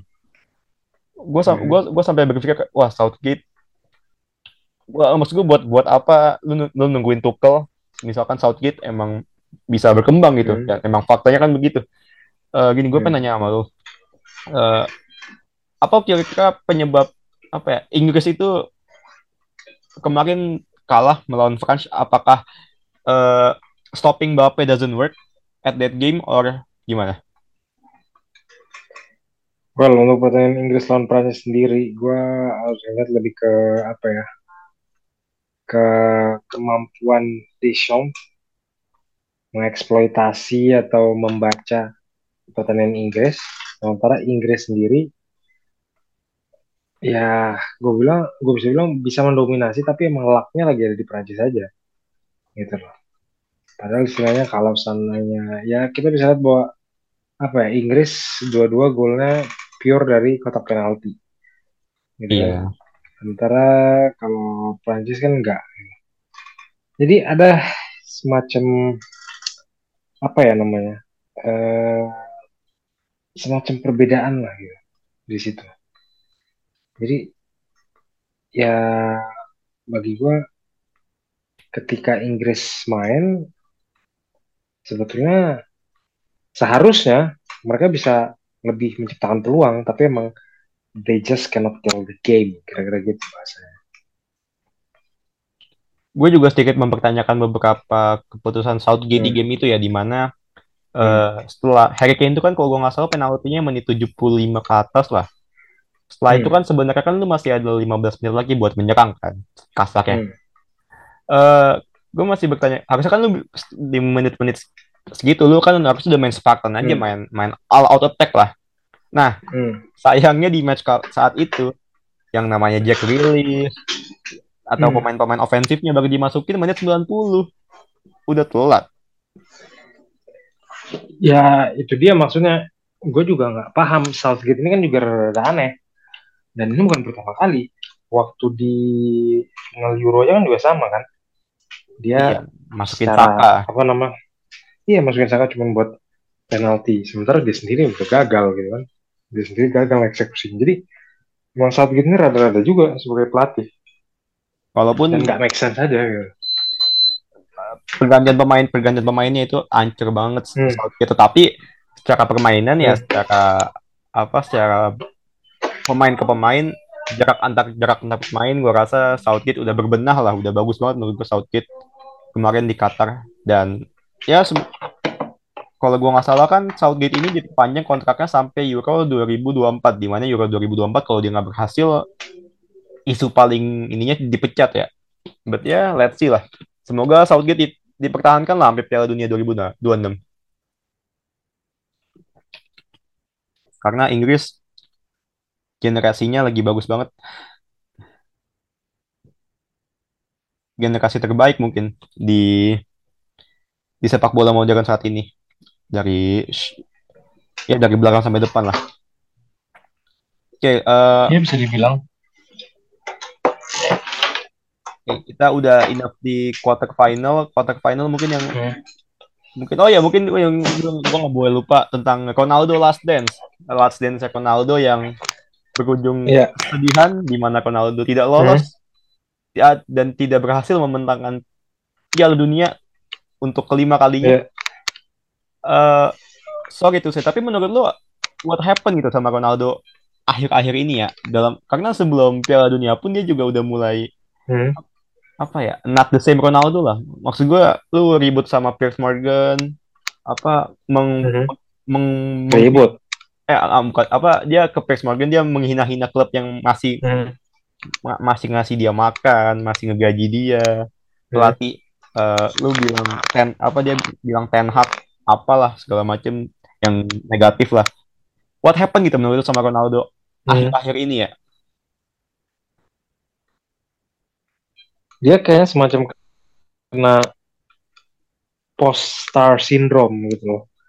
Di mana dulu orang memuji dia di mana dulu dia jadi selalu pilihan apa selalu jadi pilihan utama terus tiba-tiba sekarang dengan pelatih baru dia mendadak tergantikan tergantikan orang lain. Ini yang bikin dia akhirnya gimana ya? Dia juga ya ibaratnya lu gimana sih ketika lu nggak pernah tergantikan lu selalu jadi idola publik lu jadi apa namanya selalu jadi pilihan utama. Terus tiba-tiba lu digantikan lu jadi jarang main. Kan itu yang bikin dia kayak fed up lah gitu. Sementara gimana ya istilahnya sama pelatih ibarat kayak eh siapa ya? Let's say misalnya kayak si Ole atau kayak Fernando Santos dia dipakai. Sementara pelatih kayak Ten Hag dia tiba-tiba dicadangin di pelat ya dia sebagai pemain besar pasti mikirnya lu nih siapa? gitu loh benar-benar nyadangin gue. Kan kira-kira gitu. Padahal ya harusnya kan padahal Ronaldo sempat hmm. ngomong loh dia itu bilang hmm. ah gue gua bakal stick ke pelatih gue gue bakal respect ke pelatih gue ke Ten Hag pada itu di uh, summer walaupun sempet dia cabut hmm. dari match uh, preseason gue nggak salah kalau gue nggak salah dia cabut hmm.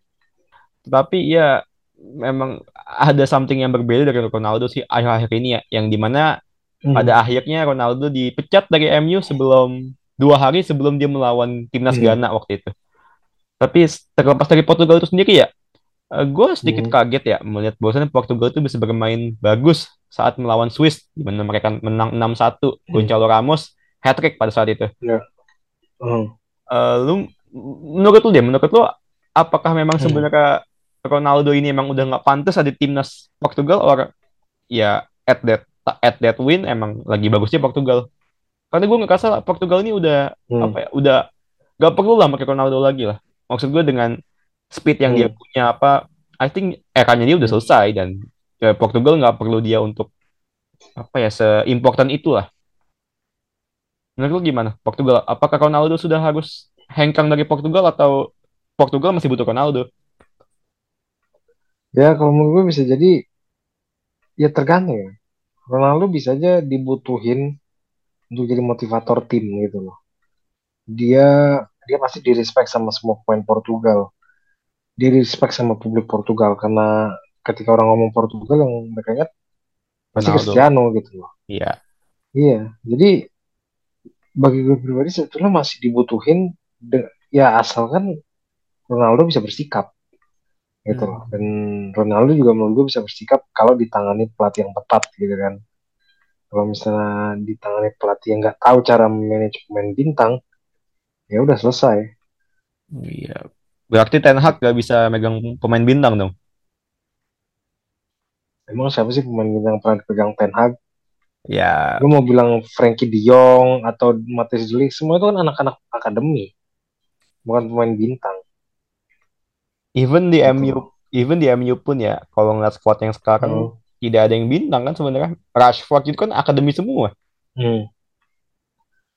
Ya, iya tapi kan kayak misalnya maksud gue tuh in a sense like Ronaldo. Ronaldo atau misalnya eh, pemain lain yang yang juga udah ada di situ gitu loh.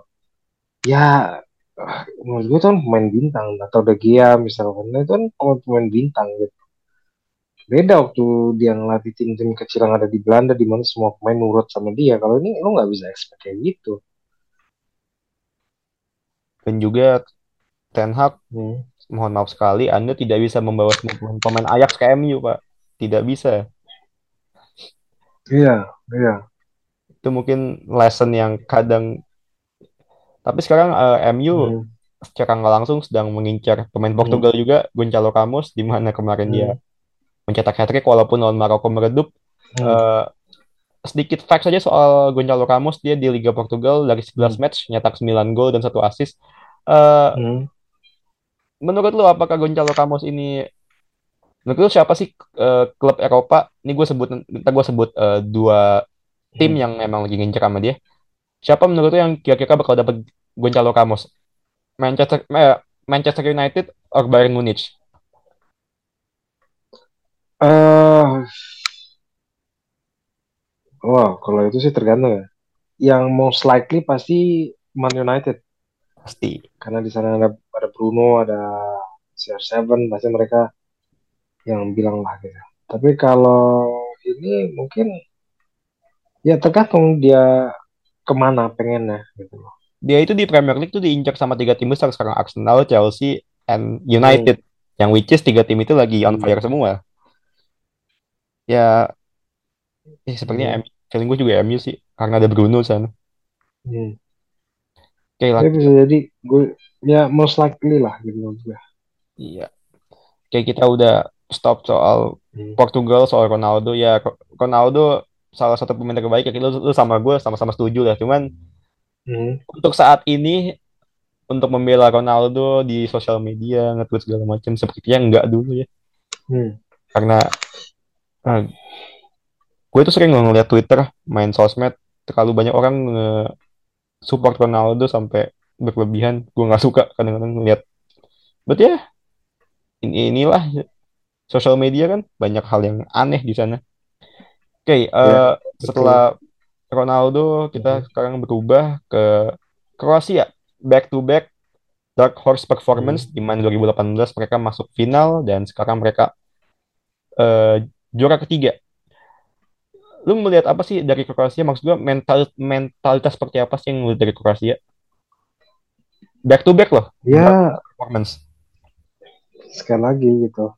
Pertama Kroasia unggul dalam urusan adu penalti. Ya, Kita bisa lihat dua kali, dua kali kalau nggak salah ya. Dia di 16 besar sama di perempat final ya.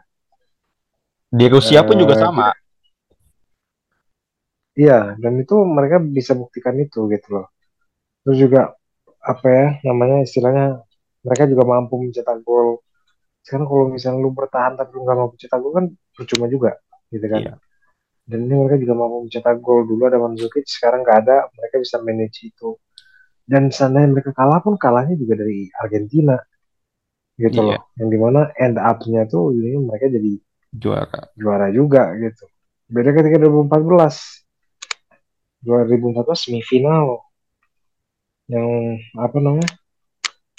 Yang eh sorry gua gablang tadi. Kok gua ngomongnya di Argentina ya tadi? Eh tadi sampai mana? Sampai 2018 maybe yang dia masuk semifinal Kroasia. Oh iya, semifinal eh mereka ketemunya kan Inggris Iya, gitu loh.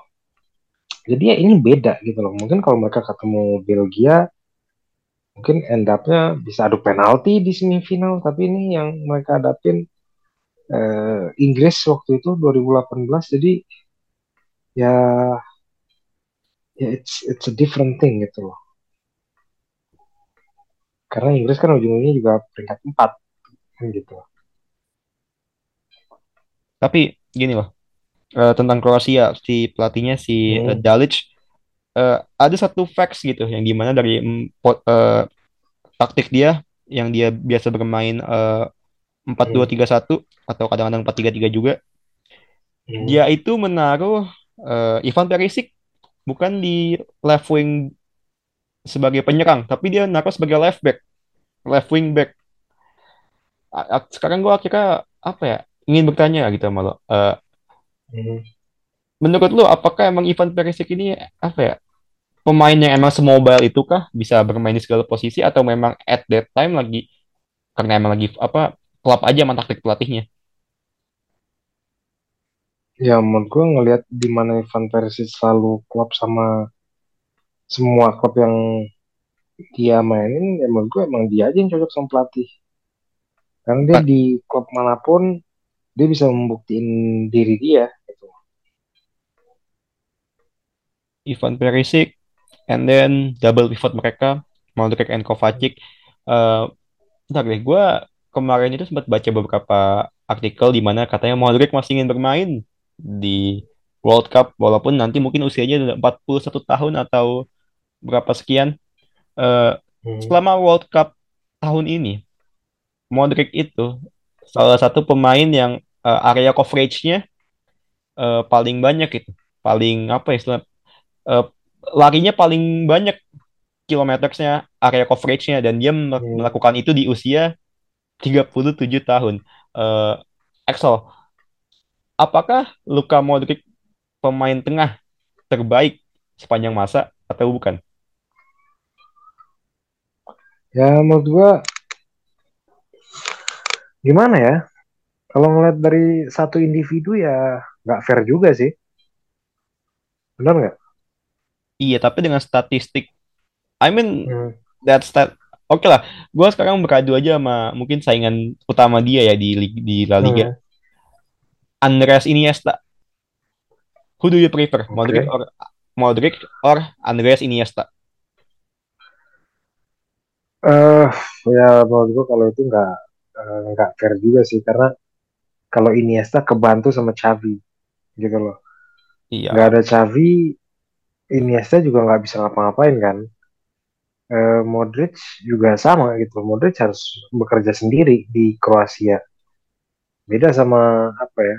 Ketika waktu dia di Madrid ada gitu. Di mana Kroos, dia iya ada cross terus juga eh, depannya juga tahu harus ngapain dibantu apa namanya pemain kayak Benzema atau eh, Vinicius Jr. Sebenarnya kan Kroasia nggak ada yang punya tipikal pemain-pemain yang kayak gitu. betul. Kroasia back to back dark horse performance dan ya mereka mereka Hmm. kalau gue pernah gue waktu, waktu itu kan sempat lihat eh, portofolio Hmm. Jerman dan Jer- Jerman kalau gue nggak salah eh, 2006 juara 3, 2010 juara 3, 2014 juara. Nah, pertanyaannya Hmm. Kroasia kan 2018 juara 2, eh, 22 juara 3. Apakah mereka Hmm. emang apa ya? Eh, one step one step one step again gitu menuju juara atau memang ya ini cuma beruntung aja menurut lu? Timnas siapa? Kroasia apakah ini mereka udah tinggal one step ahead menuju juara atau ya ini cuma beruntung aja mereka juara tiga di World Cup tahun ini Bagi gue sih big luck. Mereka itu emang keberuntungan berpihak lagi berpihak pada mereka. Eh, karena kalau ngeliat eh, performa di fase grup aja nggak begitu meyakinkan. Hancur Iya, makanya sekali lagi lawan Brazil terbukti mentalitas dia, terus eh, hancurnya ya benar-benar ketika lawan Argentina di situ mereka nggak bisa ngapa-ngapain iya gitu. Oke, Axel, eh, selain ada back to back dark horse performance dari Kroasia, kita nggak boleh lupa juga sama salah satu eh, apa ya dark, dark horse performance performance juga dari Maroko, yang di mana Maroko kem- kemarin berhasil menjadi semifinalis di World Cup tahun ini. Eh, Axel, eh, menurut lu apa sih yang spesial dari tim Maroko ini? Yang spesial sebetulnya disiplin. disiplin kalau misalnya apa lihat cara mereka itu benar-benar pressing track gitu. Jangan sampai ada bola yang lewat. Jangan sampai ada pemain yang dapat ruang di lini tengah dan itu benar-benar dijaga. Dan itu ya kita juga nggak bisa ini ya, maksudnya kita nggak bisa ngelupain juga peran asisten pelatih atau peran pelatih yang yang sampai ada pemain yang wasain bola di ruang antar lini dan itu cukup bagus dan itu kenapa Maroko tiap kali unggul kita kalau misalnya lihat pertandingan lawan apa ya misalnya lawan uh, Portugal sama lawan Belgia itu pas mereka udah unggul mereka langsung nerapin gitu pressing tap itu gitu biar sampai ada orang uh, ada pemain yang bisa menguasai bisa menguasai bola di ruang antar lini mereka gitu. Uh, kedengarannya simpel ya, tapi ketika dilakukan sangat efektif ya.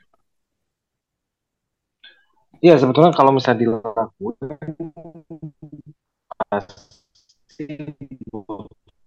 konsistensi sembilan ngelakuin itu karena kan yang namanya eh, bermain tanpa bola itu benar-benar boring dan capek gitu. Dan kita bisa Maroko bisa ngelakuin ini dari fase grup sampai ke uh, semifinal gitu. Tapi lu setuju nggak sih sama kalimat bahwasannya banyak pemain Maroko ini apa ya udah melampaui batas mereka dalam artian apa melampaui kemampuan mereka lah dalam artian udah uh, apa ibaratnya mereka kalau di FIFA overallnya cuma 81 tapi mereka ketika main di World Cup overallnya 86 87 sampai uh, di match uh, semifinal kalau gue nggak salah siapa yang cedera itu? Dipaksain main si uh, di semifinal? Iya di semifinal uh, yang lawan France. Siapa sih gue lupa yang yang cedera dipaksa main siapa kaptennya? Iya ya si siapa tuh cedera dipaksa main tuh? Duh, lupa lagi. Size Roman Size oh iya Roman Size juga until di semifinal udah cedera masih dipaksa hmm. main juga. Jadi fighting spiritnya benar-benar gokil. Tapi by the way uh, Maroko ini kan di Piala Afrika uh, se sebenarnya resultsnya nggak nggak oke lah mereka nggak mereka nggak juara mereka nggak bisa berada di atas Senegal dan Mesir tetapi ketika di World Cup shockingly mereka mengalahkan big teams dari Spanyol, Portugal, and Belgia. Uh, Axel, uh, menurut lo apa sih uh, uh, improvement yang diambil oleh Maroko dalam kurun waktu berarti berapa? Tahun terakhir ya? Setelah apa uh, Afcon kemarin tahun lalu? Hmm. Ya sebenarnya kita harus lihat juga kalau misalnya pas Afcon kemarin kan pelatihnya beda dan pelatih yang itu uh, Valid Halilovic terlalu banyak bikin konflik sama pemain sehingga Maroko nggak bisa dapat pemain-pemain terbaiknya. Gitu Sementara kalau sekarang eh, pemain-pemain yang sebelum nyatain pensiun akhirnya balik lagi gitu loh, balik lagi. Lagi bermain buat tim kayak misalnya contoh Hakim Ziyech. Uh, sementara pemain-pemain yang lain gue pikir uh, itu udah bareng ya main bareng semua terus juga perbedaannya mungkin dalam sistem apa formasi juga jadi kayak apa dulu Maroko ngandelin Munir El Haddadi waktu Afcon ya pas Piala Afrika.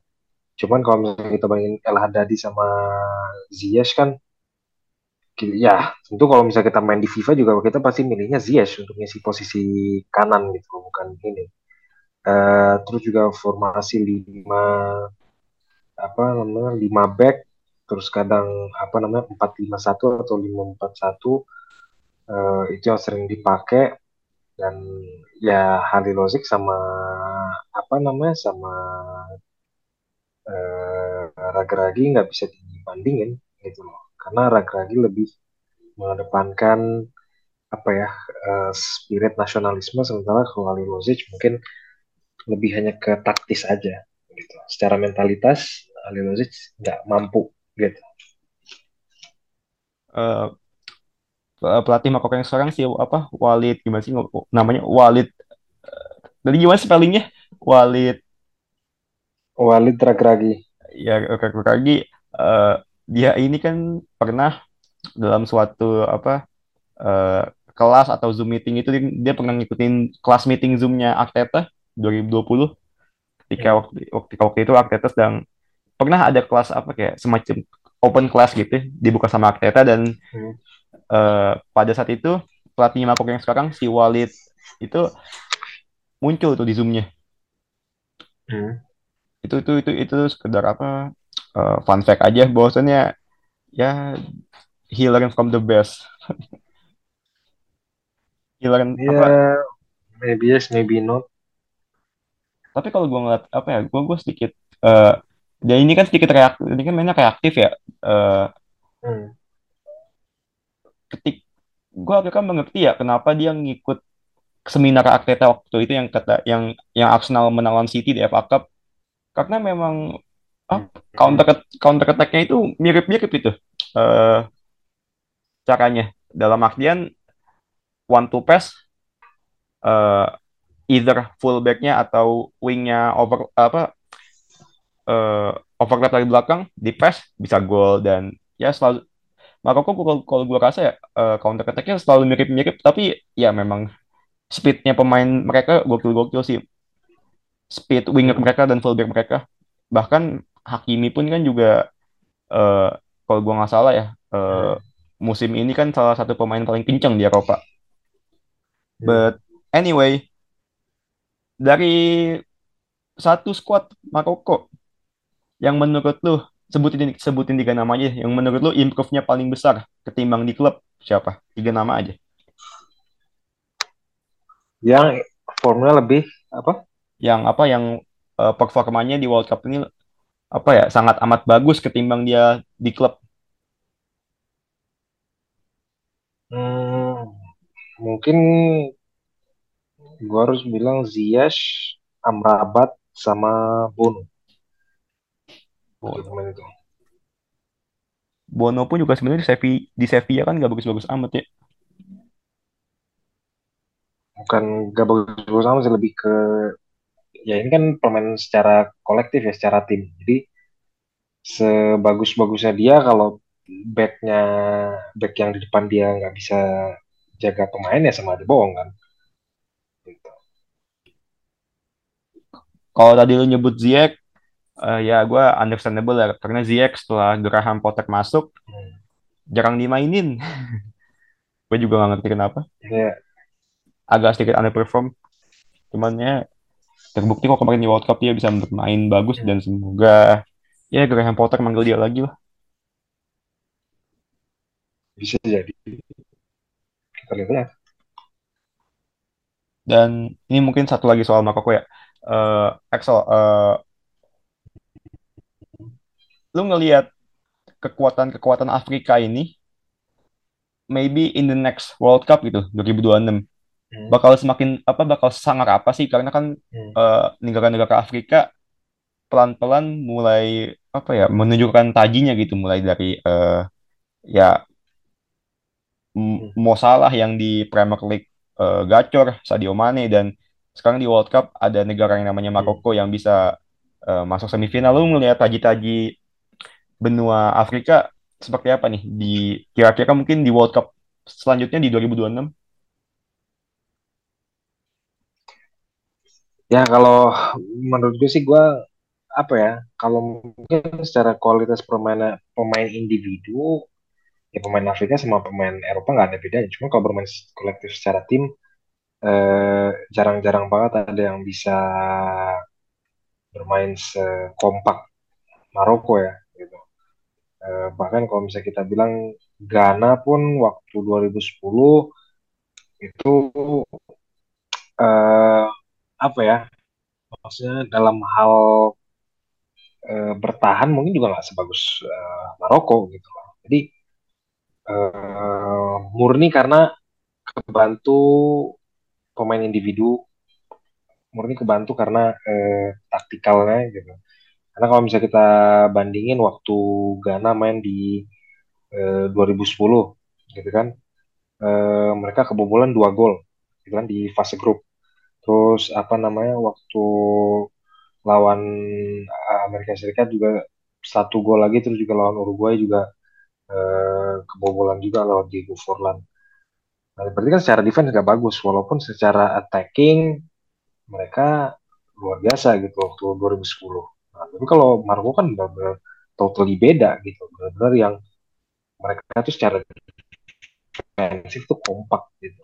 Cuman mungkin emang kalau secara menyerang gue agak skeptis ya karena emang gak ada finisher yang bagus walaupun begitu banyak peluang waktu lawan Prancis. eh, apa Prancis tapi nggak bisa dieksekusi dengan baik. Betul, betul. Eh, di game pada saat itu Buffal kembali ke performa klubnya tidak kelihatan. Hmm. Begitu juga El Neshiri dan Zia. But ya, yeah, it is what it is lah. Terjadi juga. Tapi kan seenggaknya lawan Prancis, eh, apa ya, mereka membuktikan kalau mereka bisa control the game. Babak kedua itu pure Maroko, Maroko control the game walaupun kecolongan golnya si Prancis itu gol keduanya. Tapi overall babak kedua mereka control the game and ya buat negara Dark Horse, ya buat apa buat tim Dark Horse menguasai pertandingan itu kan hal yang luar biasa lah. Ya, Oke, exactly. Eh, I think ya Maroko bakal ya gue gue berharap semoga di Afcon selanjutnya bisa Maroko bisa dapat piala Afcon dan oke, kita lanjut Hmm. ke tim yang selanjutnya. Mungkin ini bukan tim yang selanjutnya, mungkin gue langsung simpulnya dua tim di mana gue akan menyebut Prancis dan Argentina.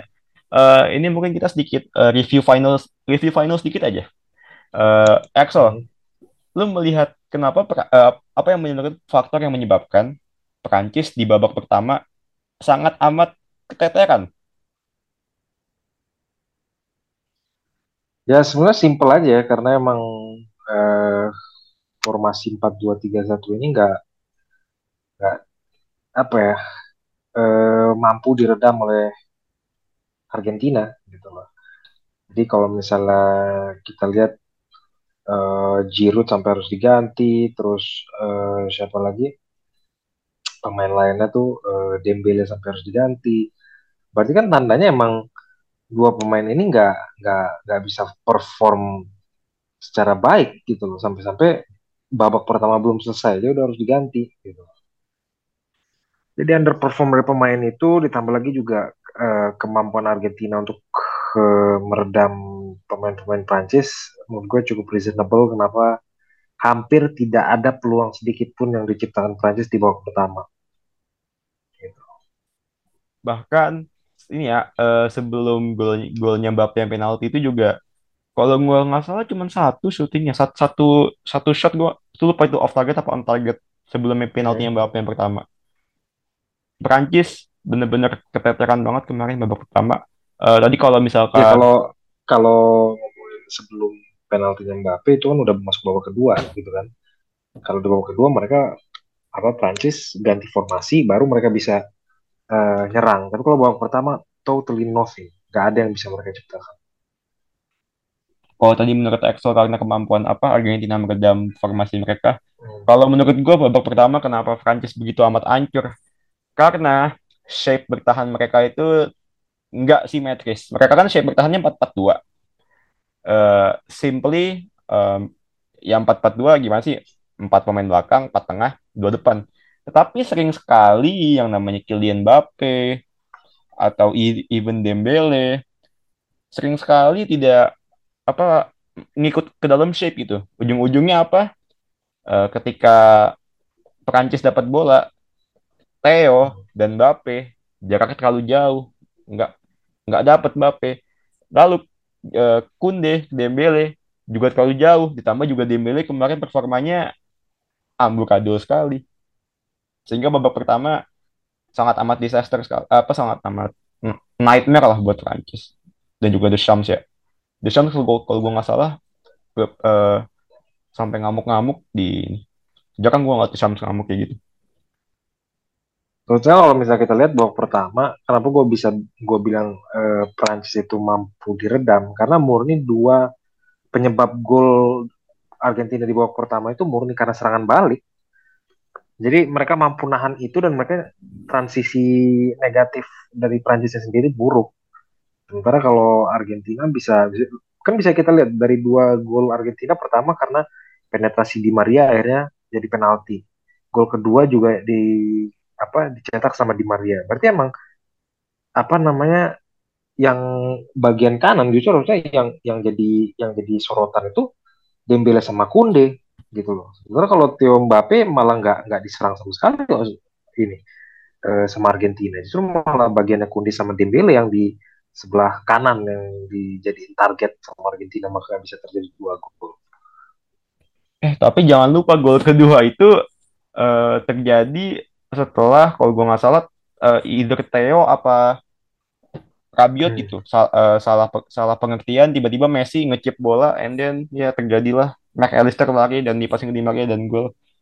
Uh, sebenarnya bukan uh, berat di kanan atau berat di kiri sih emang gua rasa hmm. dua-duanya uh, Dembele dan Kunde, Mbappe dan Theo kemarin babak pertama apa ya kayak nggak ada chemistry aja mainnya terlalu banyak mistake hmm.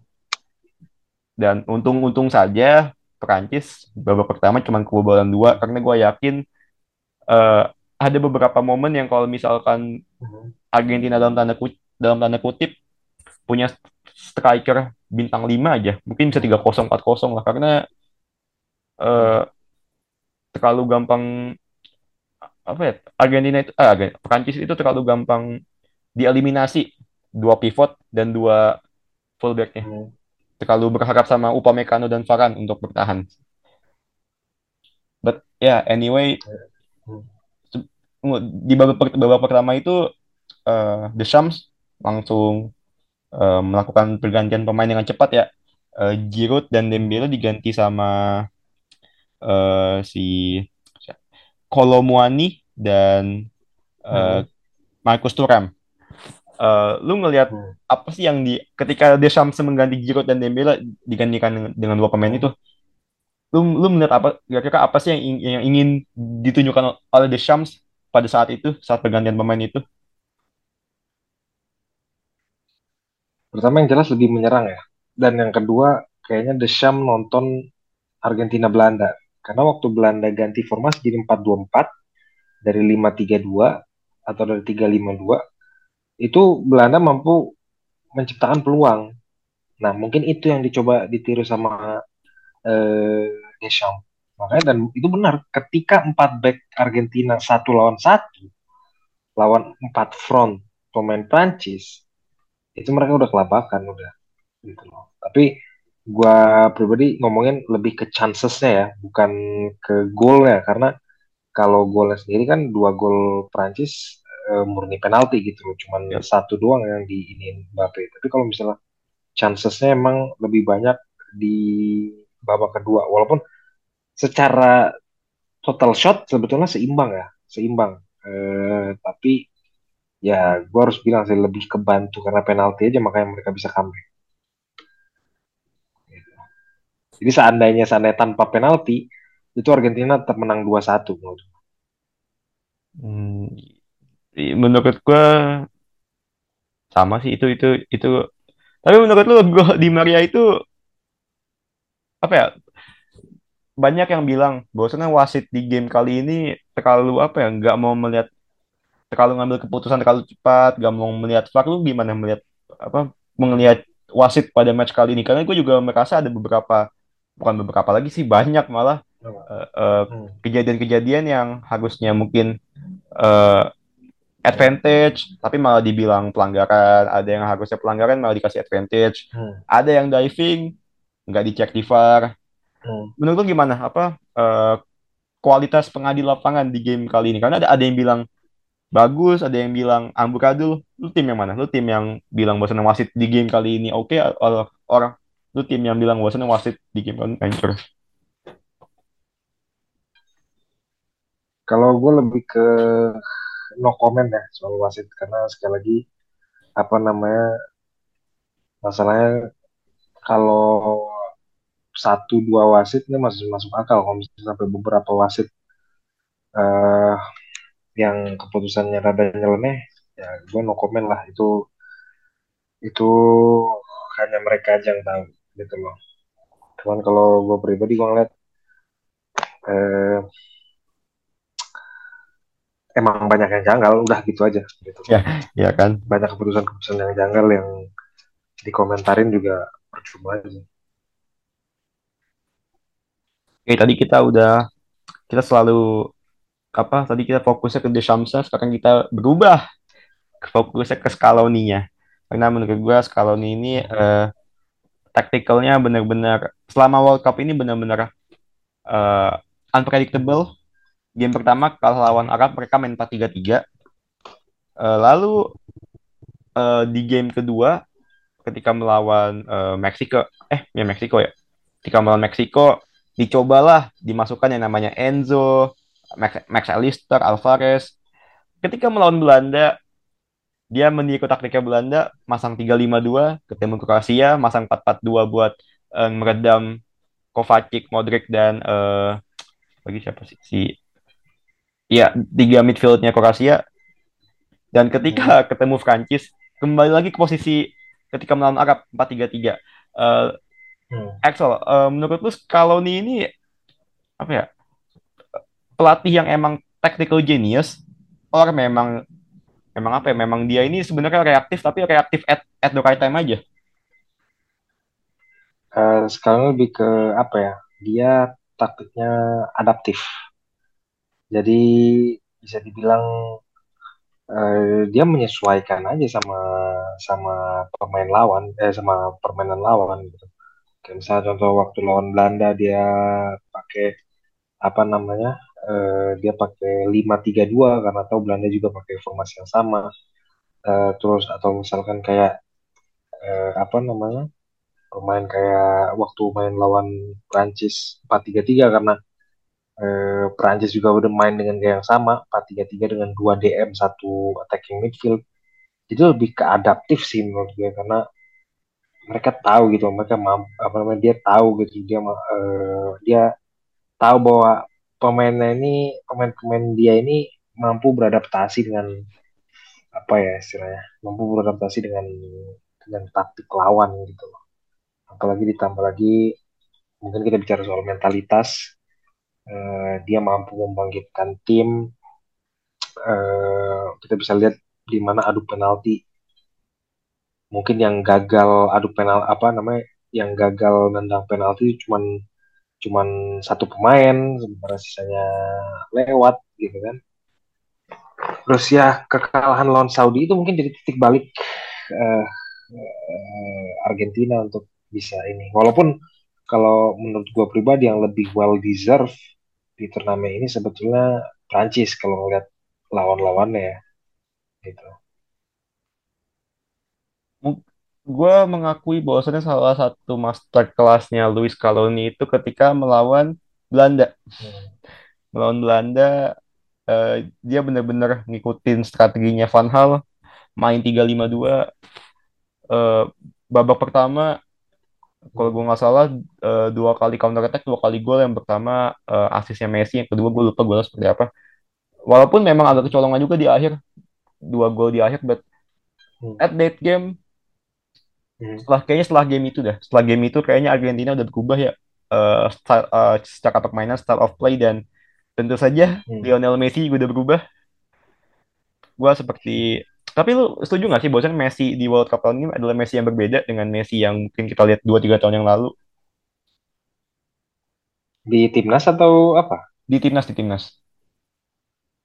Ya ya menurut gua kayaknya jelas ya eh, perbedaannya mencolok gitu loh. Bahwa kalau di sini mungkin kita bisa bilang orang bukan lagi fokus ke Messi tapi fokus siapa yang nyuplai bola ke Messi sementara kalau waktu 2000 let's say kita compare 2000 berapa 14 misalkan. 2014 oke sampai final tapi Messi itu harus jadi konektor dia harus eh, yang provide eh, bola ke siapa? Ke Higuain ke siapa lagi waktu itu? Mungkin Lavezzi atau siapa. Hmm. tapi sekarang kan udah enggak justru Messi yang harusnya terima bola dari rekan-rekannya gitu. Dan itu perbedaannya Messi kalau kalau ngomong let's say satu tahun terakhir ya Messi cukup kontributif lah di tiga turnamen dia menangin semua Copa America, Finalissima dan sekarang uh, Piala Dunia dia cukup kontributif.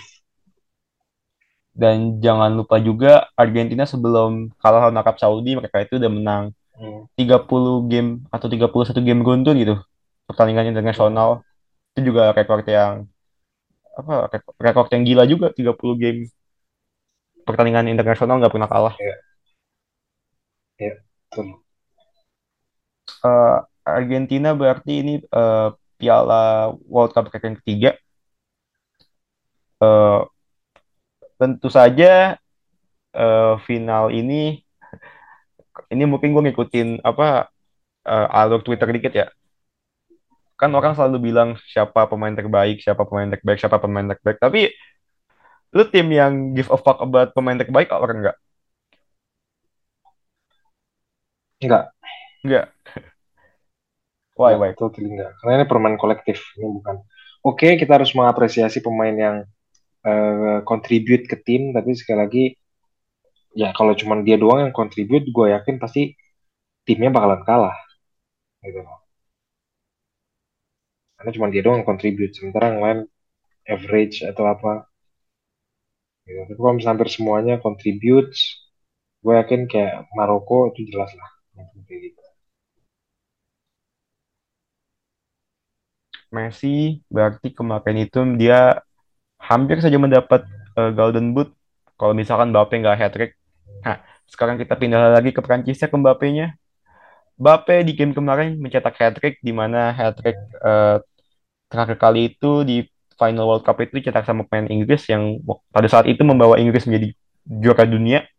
Uh, Axel Mbappe sama-sama kita tak ketahui satu satu tahun terakhir ini lagi problematik mulai dari uh, saga transfer dia mau ke Real Madrid uh, batal akibat uh, akibat kontrak gila-gilaan dari PSG uh, konflik sama uh, Neymar dan Messi yang dirumor-rumorkan ke media dan lain-lainnya tetapi ketika di Piala Dunia semua konflik yang ada di belakang dia itu seperti hilang aja gitu kayak kemarin Piala Dunia kemarin itu kayak seolah-olah apa ya menghapus dosa dia selama setahun terakhir ini.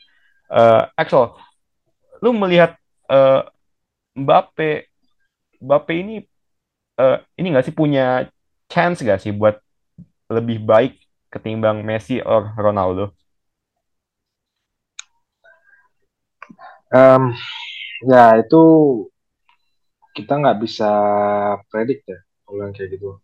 Kalau dia konsisten dia bisa, kalau enggak ya enggak sesimpel itu aja gitu loh. Ronaldo konsisten karena dia kerja keras Messi konsisten karena dia apa namanya ingin membuktikan bahwa dia mencintai Barcelona makanya dia bisa sekonsisten itu.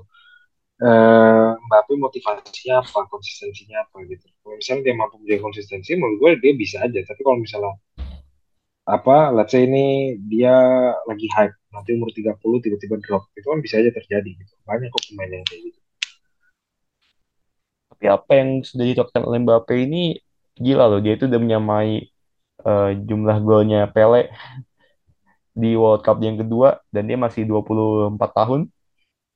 Still still gue harus bilang kalau misalnya World Cup yang tahun ini apa namanya atau dua edisi World Cup terakhir uh, antara striker yang bagus atau defendernya yang buruk. Kan cuma itu doang pilihannya.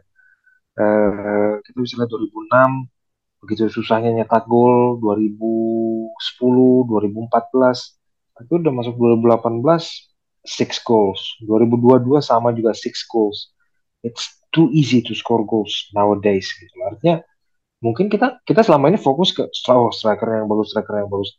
Tapi kita lupa mungkin defense-nya yang buruk. Mungkin kalau Mbappe main di zaman zamannya uh, Paolo Maldini atau zaman zamannya Fabio Cannavaro terus uh, defender semacam siapa ya you name it lah gitu uh, apa kayak Charles Puyol atau siapa mungkin Ramos. dia nggak bisa lewat oh, gitu. oh. Sergio Ramos itu nggak bisa lewat mungkin nggak bisa lewat pasti udah sebelum masuk ke tengah aja udah itu udah udah udah pasti udah pasti habis tuh.